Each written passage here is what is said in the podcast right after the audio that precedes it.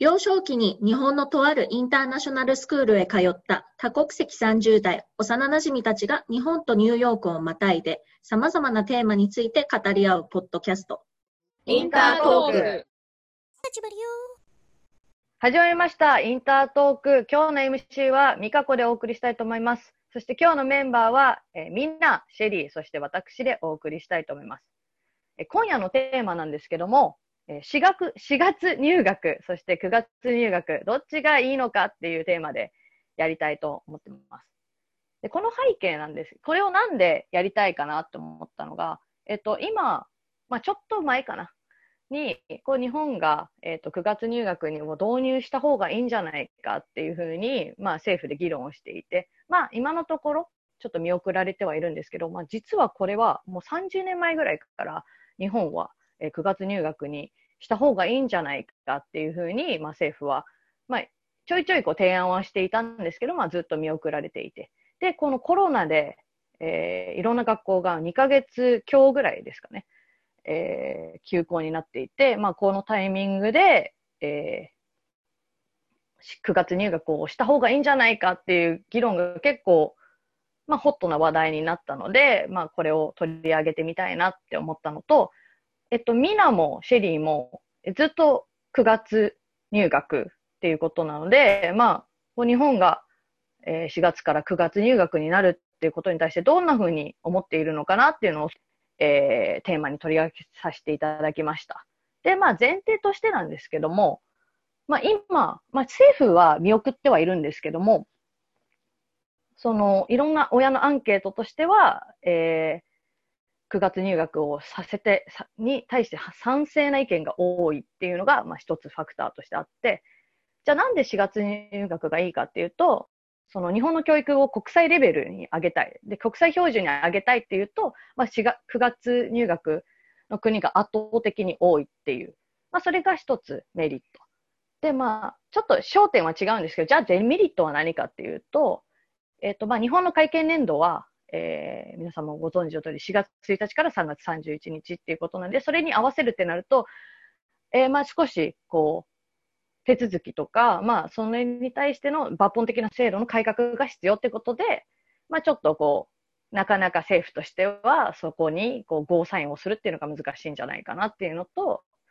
があるのと、まあ、あとは日本が、あの、早生まれ制度っていうのを導入していって、まあ、1月生まれから4月1日生まれの子たちは、基本的にはこう1個学年が上がるっていう、まあ、ちょっと特殊な制度を取り入れてるっていうこと、その人たちの配慮はどうするのかっていうのがあると。まあ、そういうデメリットがあるなっていう中で、まあ、どういうふうに考えるか、どういうふうにみんなが考えるかをちょっと聞いていきたいと思います。てなわけで、最初はどっちにしようかな。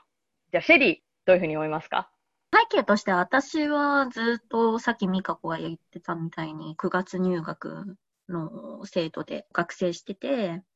正直その4月入学のメリットが、まあ会社の会計、会社とまあ政府の会計年度の4月、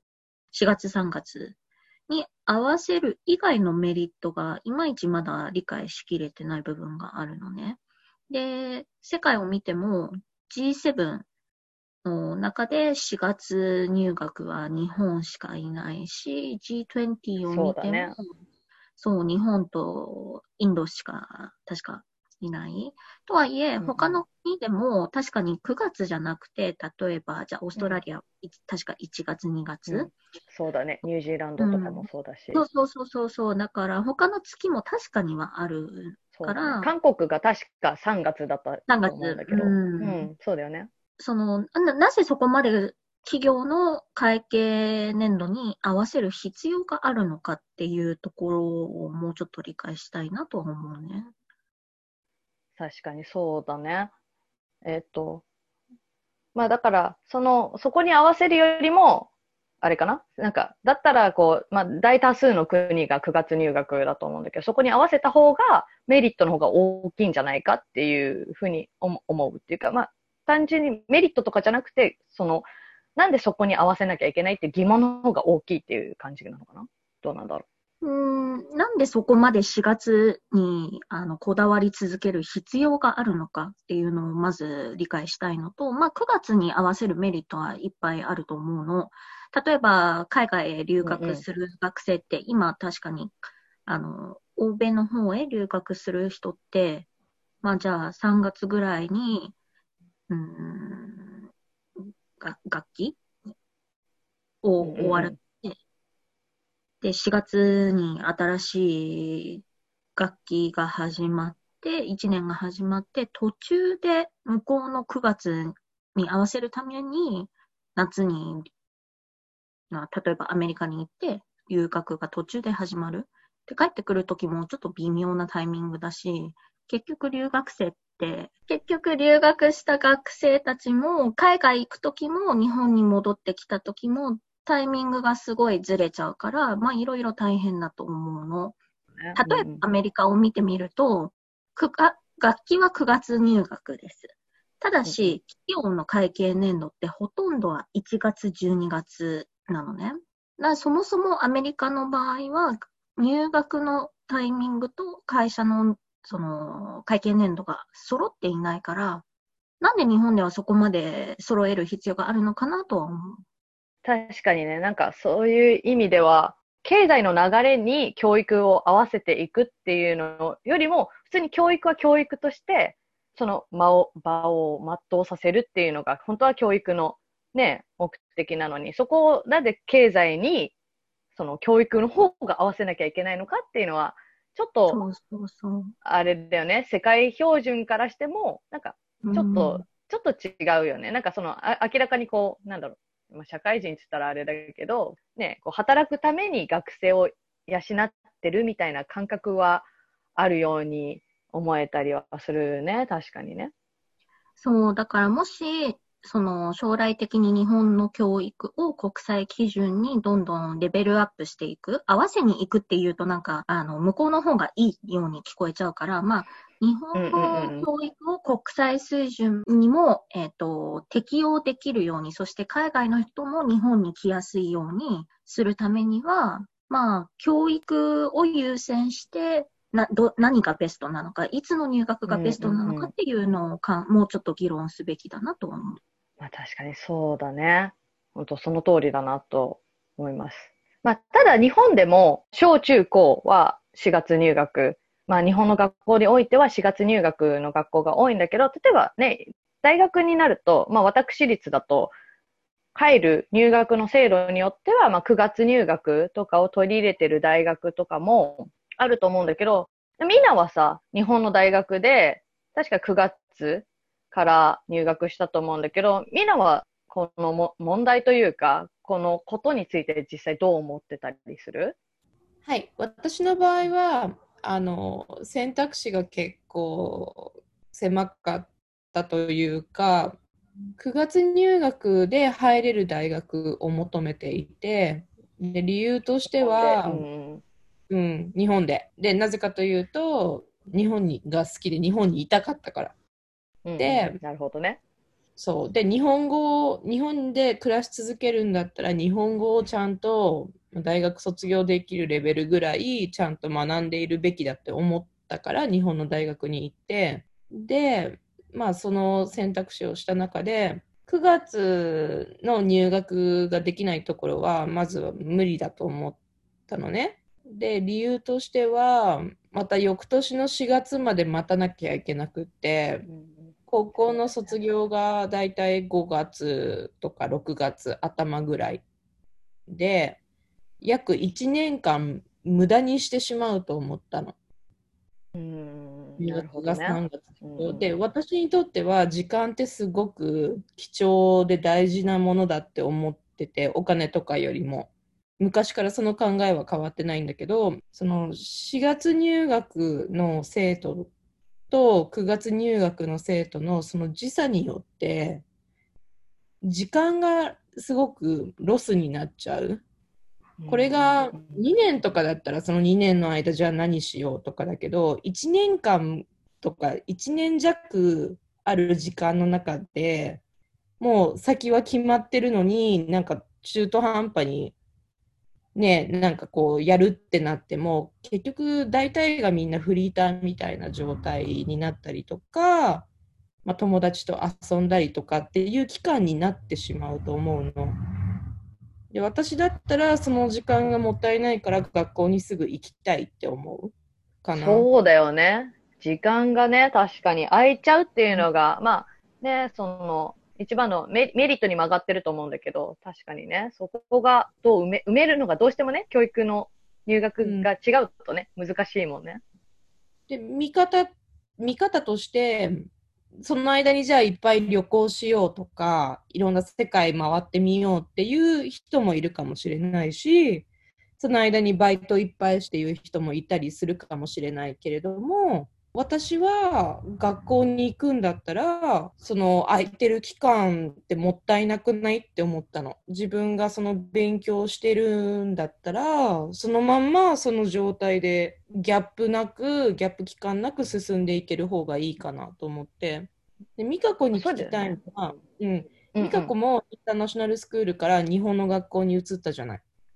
そうだね。で、その間のギャップ期間っていうのがあったと思うんだけど、その時間はどう思った？私はなんかそれが嫌だったから、日本の普通の4月制の大学に行かなかったの。なるほどね。えっと、ただその分で選択肢は狭まれたけど、選べる学校の。うん。うん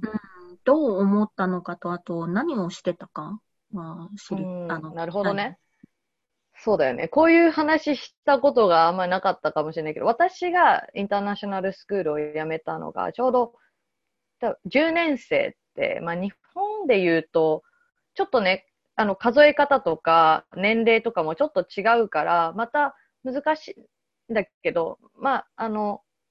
まあアメリカの教育だと 1, 1年生から12年生まであって、9月、あの9年生から12年生が一応日本でいう高校なんだよね。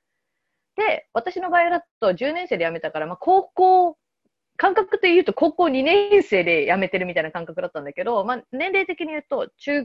日本の中学3年生の年に辞めてて、で、えっと、私が辞めたのは12月だったんだけど、えっと、その当時はまだインターナショナルスクールっていうのが文科省で、今はちょっと別枠でに、なんか認定されてるんだよね。だから、あの、そのまま、あと、日本の高校に、まあなんか、ちょっとそこら辺は詳しくないんだけど、えーっと、認可されてるから、まあ、あの、特別枠みたいな形で受けたりとかはできるんだけど、私が受けた時は、えっと、義務教育とかでも認定をされないから、一応義務教育を卒業しなきゃいけないっていうのがあって、えっと、12月に辞めたんだけど、1月から3月まで、近所の、あの、本当に公立の中学校に通ったの。その義務教育を受けたっていう認定を受けるために、じゃないと、えっと、本当に幼稚園を卒業、インターに行ってた時間っていうのが認定されないから、あの、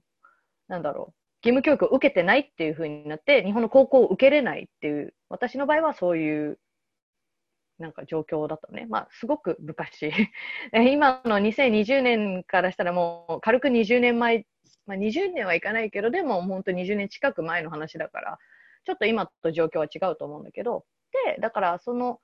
あんまりその、入学年度とかっていうのを意識せずに、とりあえず、あの、本当に辞めてすぐ1ヶ月後ぐらいに、えっ、と、日本の中学に入って、まあ、本当3ヶ月間ぐらいしか行かなくて、まあ、そのまま4月に高校に入るっていう感じだったので、まあ、あの、何をしてたかっていうのと、まあ、どういうふうに思ってたかっていうと、まあ、ど、あんまり何も思わず、とりあえずその、日本のシステムに合うように、えー、日本の高校が受けれるように、自分の、こう、みんな、なんか、やるべきことをやっていたっていうのが、一つ答えかなっていうのと、で、実際どう思ったかっていうと、うーん、まあ、うんまあ、ドラマとかでずっと4月入学に対して、なんていうの、なんとなくこう知識もあるし、なんとなくこう自分の家族とかも、まあずっと日本の教育を受けてたと思うから、その4月に学校に入るってことに対して抵抗はなかったかな。し、あと、その受験をしなきゃいけないっていうのがあって、受験に対しての勉強がやっぱ忙しいというのもあったから、うん、なんか特に時間が余ってるって感覚は多分他の人よりはなかったかもしれないな。それよりも、そのやっぱり受験制度にのっとって、まあ、冬っていうのは受験をしなきゃいけないシーズンだから、ししなきゃいけないって言うと語弊があるけど、まあ受験が王道、なんかこう受験が行われるから、そういう受験に対しての対策ばっかをしていて、その、あ、暇だなって思ったことはない、ななかったかな。なるほどね。でもね、うんなんか私思うのは、美香子はもともと頭がいい勉強もちゃんとしてきている。そんな中で、わかんないけど。うん。いやいや、でも、そんな中でもうすでにそれは証明されているのに、わざわざ別の形で、その何ヶ月もかけて証明を新たな形でしなくちゃいけないっていうのは、私は疑問視するところであって、教育っていうのはそもそも子どもたちにとっての可能性、まあ、今子どもって言ってるのは4月制度か9月制度かって話をしてるからであってうちの主人なんかはね大学院30代になって行ってるけれどもあのだから大人も教育はもちろんすごい大事ただ子どもに限定して言うと子どもたちのその限られたねあの学生生活っていう中でいかにそれをスムーズに可能性を広げてあげることができるかっていうのが大人にとっての課題だと思うのね。だから、うん美香子がやったその時間っていうのは無駄じゃなく日本の制度に合わせていく期間だったっていうことなんだけれどももしもそれがスムーズに3月までインターナショナルスクールにまあ例えばインターが4月制度だったら3月までインターナショナルスクールに行ってその後4月から日本の学校って行けるのが美香子にとっては一番スムーズだったんではないかなとは思うの。うん、まあそれが逆、うん。あの夏休み前まで9月制度だったら全部日本の学校とかも9月制度だったら、まあ、夏休み前まで同じ学校に行って夏休み迎えて別の学校っていうのが一番目立たないというかその転校生だ別の時期だってならないしまあ確かにね。まあでも私の場合は、あの、本当にただ単に途中でやめたっていう、私に責任もあるっていうのはあるから、だけど確かにその、例えば私の、なんか私はちょうどその多分、今考えると受験に合わせてやめたっていうのもあるから、まあ時間が取れたけど、そうじゃなくて、じゃあ、例えばその年度が終わってや、なんかもう違うみ、なんか日本、海外から日本に帰ってくるっていう時に、例えば海外のそのまま学校から日本の公立小学校、中学校に入るってなると、やっぱりそういう子たちっていうのは、ちょっとギャップ、ちょっとっていうか、だいぶギャップはあるなっていうのは、個人的には思ったかもしれない。私の場合は多分その日本の学校に入るっていうことを前提にやめているから、ある程度その自分自身のその勉強の時間とかっていう、なんかちょっと多分、なんだろう、まあ特殊って言ったら特殊なやめ方をしてると思うから、でもそうじゃなくて、例えばそのみんなが言う通り、例えば帰国子女な子が、例えば日本の学校に入るだったりとか、えっ、と、日本の、えー学生が海外に早い時期から留学をしたいって考えたときに、その時間を合わせるために、えっ、と、その若い時の時間、例えば、まあ、高校生だったらバイトとか、ね、大学入学するとかだったらバイトができるかもしれないけど、えー小学生、中学生ってなると、やっぱりこういきなりその海外にポンって行けるっていうし、なんか、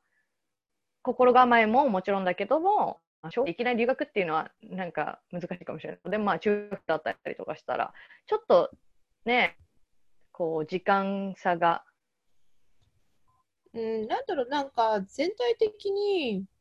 例えば私は9月制度がいいとか4月制度がいいとかっていうよりも、世界中で時期を合わせるべきだと思う。どっちでもいい、正直。いつでも何月でもいいんだけど、みんな同じ月にスタートして、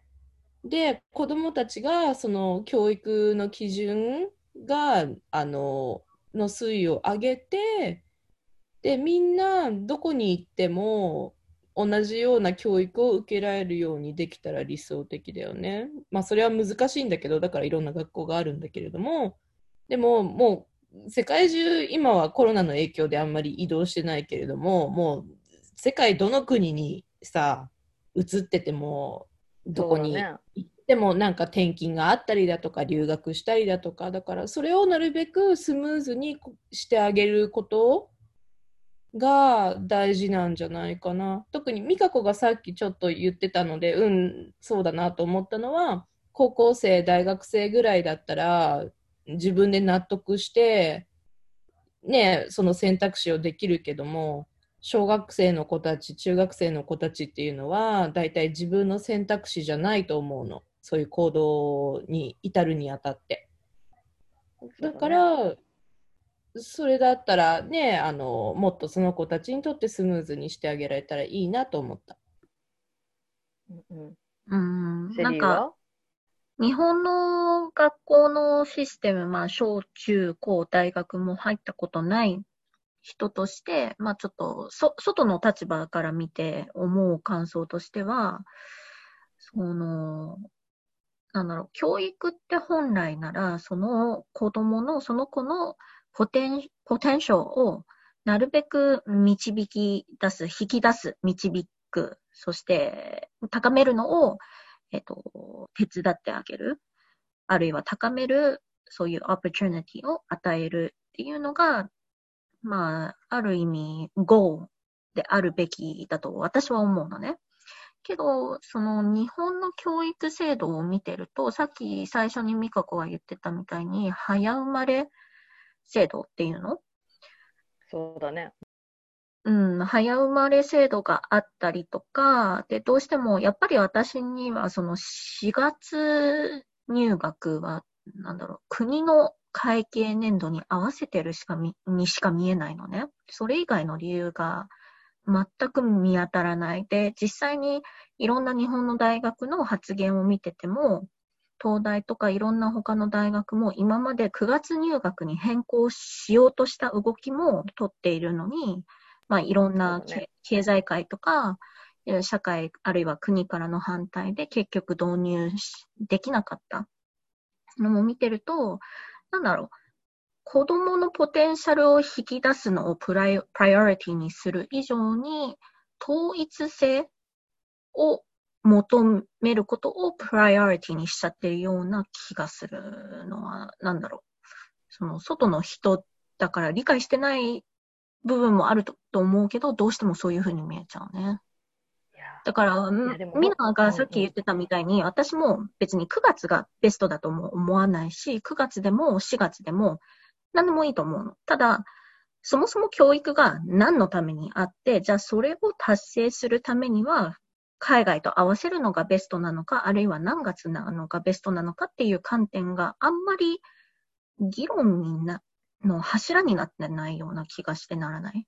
本当になんかその通りだなっていうのは思っていて、で、まあ、これちょっと脱線しちゃいかけるから、本当にちょっとだけしか言わないけど、なんか4月、9月に始まるかっていうよりも、多分日本の教育システム自体が、やっぱその統一性っていうのがテーマなんだと思うよね。日本のそれと今あの、日本は義務教育って、まあ、もちろん当たり前のように使う言葉であるんだけど、そのまあ、中学生まで、まあ、義務で教育を受けていて、まあ、それはどの国も義務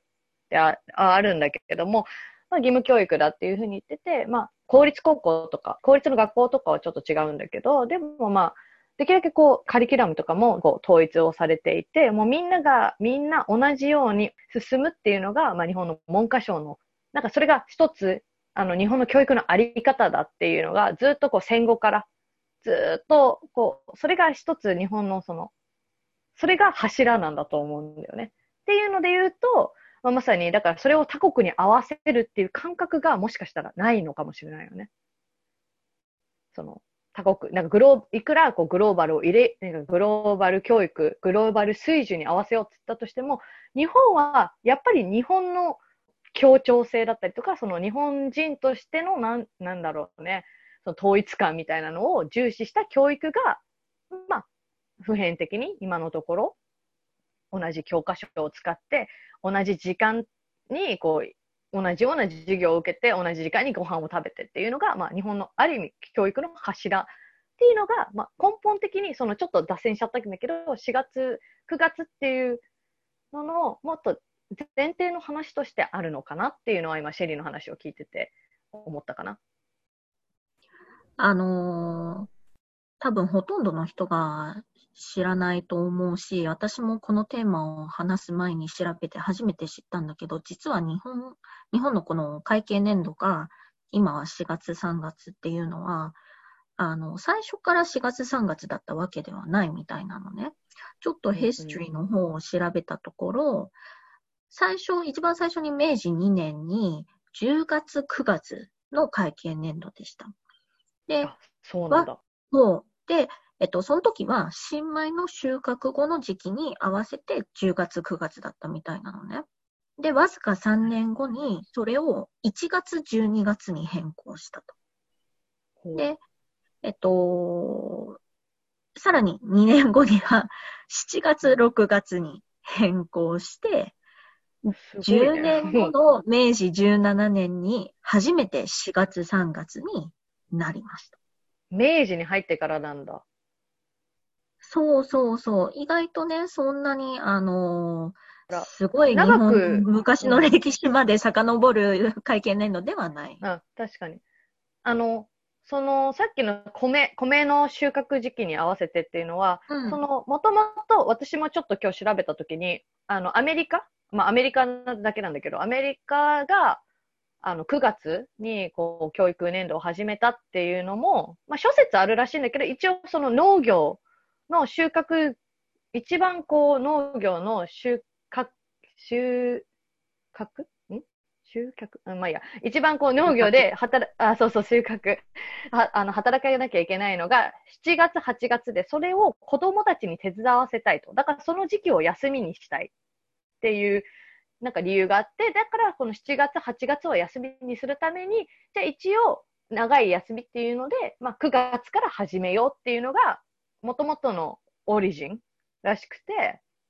だからちょっとそこは、日本の昔の日本はちょっとその米っていう意味で、なんかこう、うん理にかなってるはいるよね。なんかその。うん。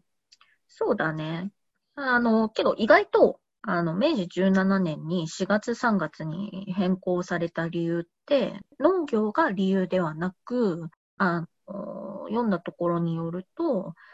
明治17年の時にすごく日本の財政状況が厳しかった赤字だった。で、その赤字を埋めるために、うんうんえっと、いろんな納期とか、えっと、税金の納期を変更して、帳尻合わせするために会計年度を変更したそうなの。なるほどね。で、その結果、と会計年度が4月3月になって以降変更されていない。っていうことは、要するに、そんなに頻繁に変更できてたんだったら変更はできるってことだね。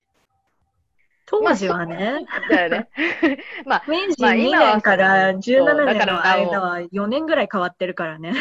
うんだから、まあなんだろう、無理だ、無理だって言ってるけど、できるってことだよね。一番困るのはさ、卒業ソングを歌ってきてるアーティストの人たちですよ、変えたら。だってみんな桜とか入れるじゃん。確かにね。うん。いや、今、いや、あの、今日、いろいろこうね、調べてきた中では、最も斬新的な、あの、否定的な理由だったね。なんか、確かに。なんかそこをね、なんかちょっと調べてなかったから、ちょっと吹き出しちゃったけど、でも確かにね、困っちゃうよね。なんかこう、桜といえば卒業。ね。ねうん、ありますね、それは。歌がありますよね。ね、桜のある坂を登りなんか。けどほら、新しいうん曲を作って販売すれば、またそこでうん一度ねね、アーティストの収入がまた増えるきっかけにもなるかもしれない。みんな印税困るよ。うん まあでもなんか今シェリーの話を聞いてて一個思ったのが、その明治っていう、まあ比較的新しい時に4月入学って入ったってのは私は全なんか知らなかったんだけど、でもそっからこうずっと、ずっと4月入学で、でみんなが言った通り、まあ桜といえば、まあ卒業、そしてうん。えー入学っていうシーズン。で、それからやっぱ四季折々にイベントごとっていうのは、日本は特に四季が分かれてるって言われてる国。だからそれごとにこう日本の教育っていうのは多分イベントごとがあったりっていうのは、一つこう、なんか学生生活、今自分がさっきみんなが、私はまあ日本の教育も一応高校から受けていて、その9月から始まるインターの時と比べたら、確かに四季折々に本当にそれごとのイベントがあったなっていうのは、まあ、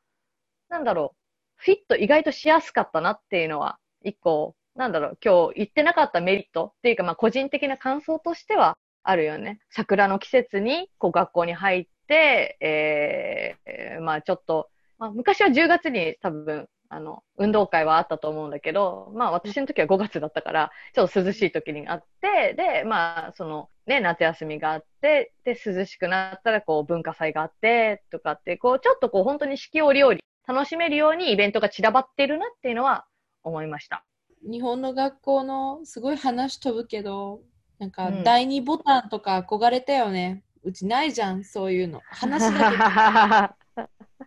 まあ、あり、ありますね。あり、あるし、あまあ、それを、いいな。えっと、ううちは第二ボ、うちはあの、あれだったのよ。制服が、高校の時は制服が、あの、ブレザーだったから、第二ボタンがないのよ。ああ、ブレザーの第二ボタンになっちゃうね。そうそうそうそうそう。あの、ボタンになっちゃう。うん一回遊びに行ったよ。なんか学そうね、遊びに、あの、学園祭来てくれたよね。なんかギター弾く時にね。本当にありがとう。なんか結構何人かで来てくれたよね。誰だっけ、うん誰だっけ？とか。ケイちゃんとけいちゃんとかか、。ああ、そうだよね。ジュリアだったかな？忘れた。うん。ありがとう。本当すごいシェリーの偶然ね。すごい偶然が、ミカコの高校が大空んちの隣なんだよ。てか、あと、シェリーの実家のま隣ぐらいだったよね。ねすごい近かった。うんいや、逆になんでシェリー来てないの？っていうね、今ちょっとね。そう、今ちょっと自分でも考えちゃった。あれ？私近くに住んでたけど行かなかったっけって。いや、なんか来て、うん。いや、来てくれたなって、ありがとう、本当なんかドタバタしてたけど。いや、でもね、まあそういうので、い意味で言ったら、確かにこう、四季折々にイベントがあって、まあそれはそれで、なんかこう、それを国際標準に合わせたいからって言って変えるっていうのは、まあ自分が高校を日本で過ごしたっていう、まあほんとちょっとだけだけど、国際標準に合わせるんだったらもっと他のことができるかなとかっていうのは、なんか個人的に。で、シェリーはどう思います？あれ？あのー結局今回って、まあコロナウイルスの影響で、えっと、子供の学習が遅れてる、じゃあどうしようっていう中で9月入学が一つのオプションとして議論されました。そうオプションそうだオねプ。ションね。で、えっと、断念された理由は結局何だったんだっけ？なんか、一結い局はもう議論が終わっちゃって。でも、なんか、うやむやにはされてたんだけど、私が調べた範囲だと、やっぱりこの、時期尚早、総称っていうのかな？だからその、やっぱりいろんな手続きがあって、特にあとはまあコロナに対してもね、まあ政府はいろいろやらなきゃいけない中で、その、教育年度を変えるってもう抜本的な改革なわけですよ。だってずっと、まあ、明治っつったら歴史は少ないかもしれないけど、まあ、ね、100年ちょっと、ずーっと、こう、100年ちょっとどころじゃない。あの、ずーっとやってきたわけですから、それをまあいきなり変える。しかも、うん。ねし、うんあと就活もどうするんですかとか、うんまあコロナで遅れたとはいえ、今までやってきたそのものを全部合わせたり変えなきゃいけないっていうのは、ちょっと、それをコロナだからっていうので、ガッていくのは難しいっていうのは、あ、これも私の解釈もちょっと途中から入っちゃったけど、ちょっとだから、それをまとめて時期総総称っていうふうになんか判断されたみたいですね。だから具体的な理由というよりも、例えばまだ議論がここに合わせてする議論ではないよねっていう形であの拒否されてたっていうのが。まあ確かに対応はすごく大変だと思うけど、逆を言うと、これ以上にいい機会がないと思うんだけどね。ね、なんか日本の大学に私入ったけど、まあ、すごい主観的な話。みんな同級生というのかな？の子たちって4月入学をしてて。で私は秋入学だったんだけどやっぱりその分半年ぐらいギャップが生まれたからぱもうみんなグループとか出来上がってるわけですよ。そうだよね。半年はででかいね。うん。学生だったらでかい。だいぶでかいよ。うん。だからなんかこう、仲良くなった友達もいたけど、やっぱりその少し時間かかったよね。その最初からみんなで一緒にいただろうっていうのと比べると多分、なんかみんなで一と一緒に入学してたら多分もっと打ち解けるのも早かったかもしれないけど、やっぱ途中だから、あ、あの子途中からね、入学なんだね、転校なのかな、何なんだろう、みたいなのはちょっとあったと思確かに。こう、みんながもう4月から入ってるから、慣れて、まあグループとかもできてると思うし、慣れてるから、そこから入ってくると、しかも大学だと特に本当にアウトサイダーみたいな扱いをされて、なんか、あ、途中から入ってきたんだっていうのがもう明らかに、特にあの、さっきみんなも言ってたけどね、この学校の規模によって、多分ね、また感覚は違うと思うけど、わかりやすくなっちゃったりするよね。うん。う。うん、特に私の行った、ね、大学はものすごい少人数制だったし、それを売りにしてた大学だから目立っちゃったんだよね。うん。うん、じゃあ、逆に入るときはその課題がありました。じゃあ、卒業した後のその就職面ではどうだった？卒業したタイミングがみんなと一緒だったうんうん、あの、卒業も私は、あの、秋前に卒業。でも、なんかずっとお世話になってたところに就職が決まってたから、特に何？その、就活しなかったの、あんまり。うんうん。で、インターンとかもさせてもらったところに来ないかって声かけてもらえたから、すっごいありがたいことに、就活も一応やったんだけど、すごいいい方たちだから、そこでお世話になろうと思って、だからもう結構早めの段階で私は、その就職先は決まってたから、まあ、私は、そのもちろん国も教育機関も保護者たちも、そのいろんな議論を重ねるべきで、努力と対応はすごく大変だと思うけど、まあそこはしっかり議論が必要だと思うけど、それ以外に企業側の努力もあの不可欠だと思うね。例えば、ね。うん。私の会社は日本の企業で、えっ、と、まあ、お大手なんだけど、あの、新卒の入社のタイミングが4月と9月だっけ ?9 月か10月？2回タイミングがあるの。それは、あの、まあ、うんグローバルで対応してるっていうのもあるんだけど、あの、もちろん日本の学生でも全然4月入社じゃなくて、9月入社でも OK っていう制度になってるのね。で、どっちのタイミング大きいそうそうそう。で、どっちのタイミングで入学、あ、入社しても、あの、トレーニングを受けられるように、研修っていうの？受けられ、受けられるようになってるから、その、企業側のフレフレキシビリティも、まあ、もっと必要だなだよね。もちろん、その大手であれば大手であるほど課題もあるけど、フレキシブルになりやす、しやすい部分もあるとは思うけど、まあ、企業が協力しないとこれは解決できないよね。そまあそうだね。うんなんかそう、企業側の協力も必要だよね。その決済時期を変えていく。その会社によって、大きい会社であれば大きい会社であるほど影響力もね、大きいから、その決済時期に合わせて他の子会社だったり、関係してる会社も変えられる。で、やっぱりグローバル意識をしてる会社って割と世界的に共通してる決済時期に合わせるっていうのもすごい大事だと思うし、だってね、支社とか海外に出してる場合さ、そんな毎毎シーズン決済決済ってやってたら大変じゃん。時期も合わなかったりすると。海外支店とか。そんなことはないシェリーが今首をちょっとかしげた。決算？うん、決算。決算時期。だだってさ、海外、例えばアメリカだと、もう年末なわけよ。年末がね、時が多い期。ね。うん。だけど、日本だと3月、4月だから、うん時期が違ってて、その、忙しい時期がまたさ、ずれるわけですよ。うん。やってることが共通じゃないから、うん。結局仕事にね、滞りが出るわけですよ。だからみんな同じで合わせられてたら、その海外支社とかも時期を。そしたらもっとスムーズだと思うのね。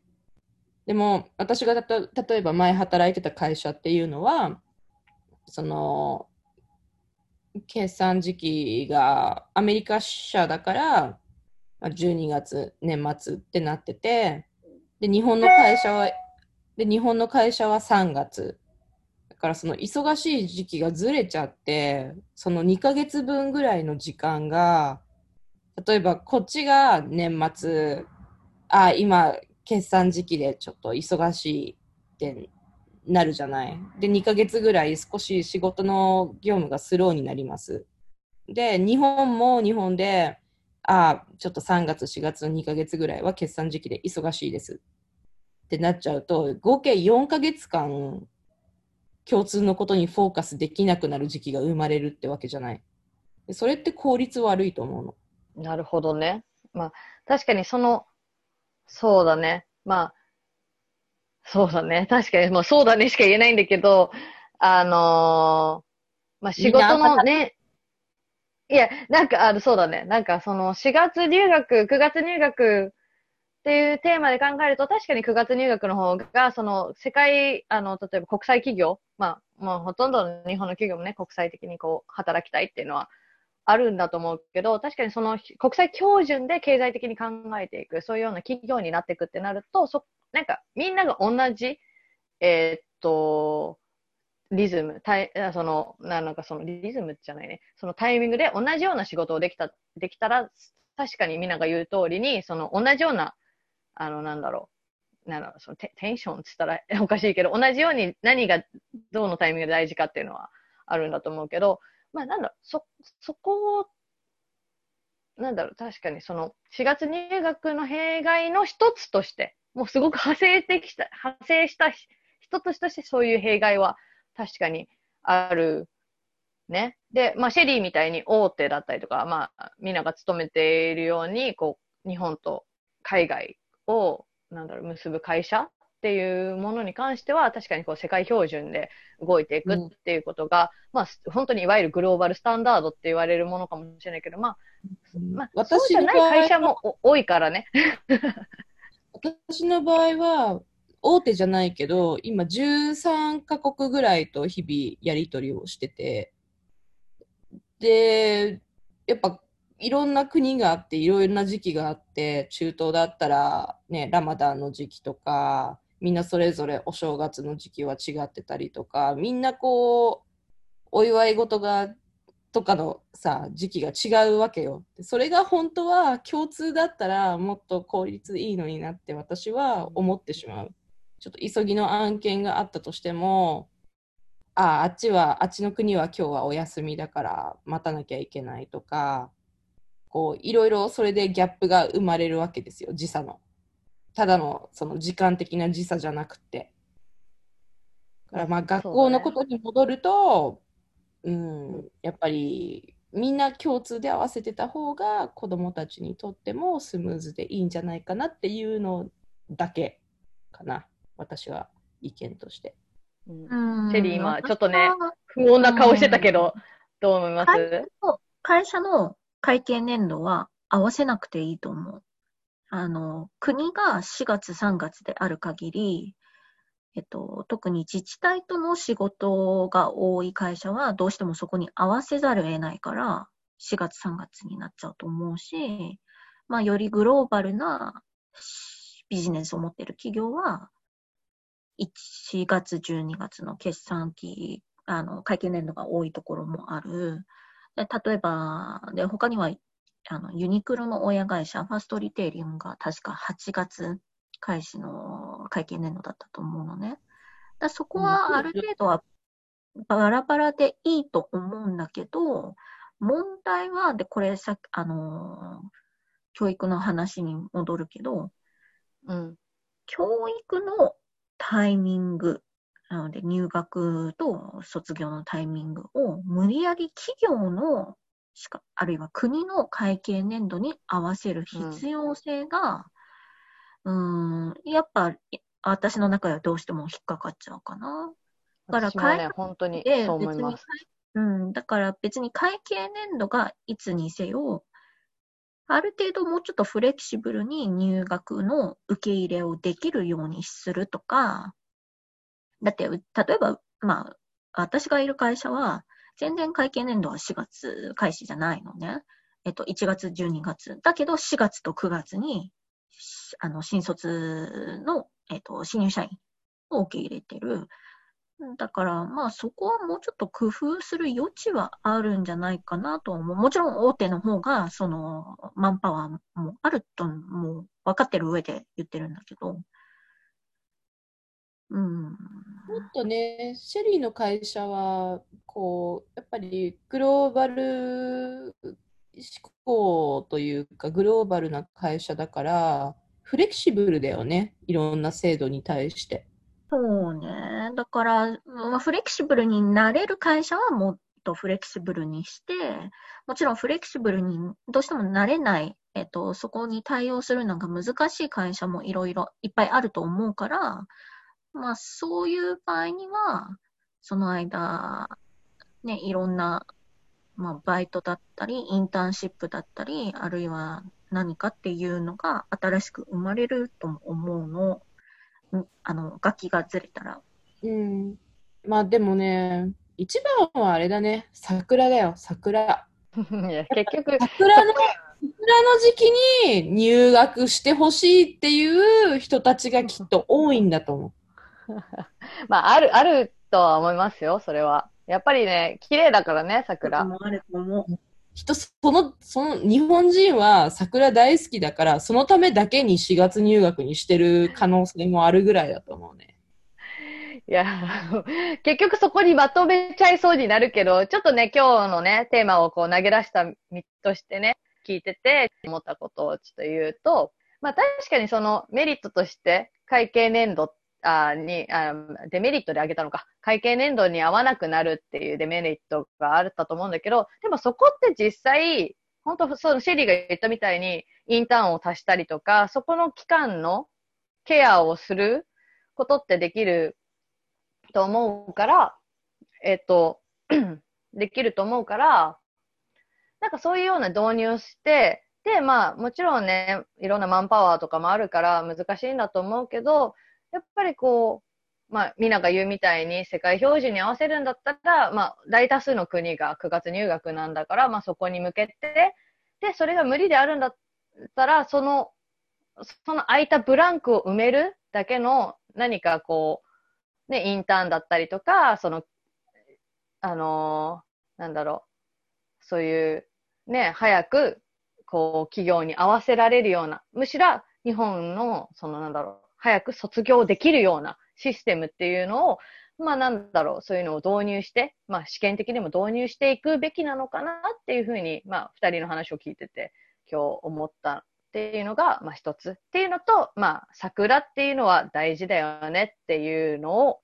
で、終わりたくないわ、桜でっていうのはあるけど、まあでもまあ、どっちかというとね、みんなの意見としては、まあ9月というか、まあ4月、9月にこだわらずに、あの、あの、け、なんだろう、その教育をプライオリティに考えた上で、どのようにその人たちが、こう、働くっていくかってことを念頭に教育ってあったらいいよねっていう感じで、がいいのかなっていうふうに、えー思いました。えーっと、これ、これに対していろんな意見があると思うし、結論が出ることではないと思うし、まあ今のところ、し一応、桜を重んじて4月入学だと思うんですけど、皆様はどう思いましたかっていうところで今日のインタートークは終わりたいと思います。またねーえー、で終わっていいの？終わるよ。終わ終わるよ。終わるよ。終わるよ。終わるよ。終わるよ。終わ終わるよ。終わ終わるよ。終わるよ。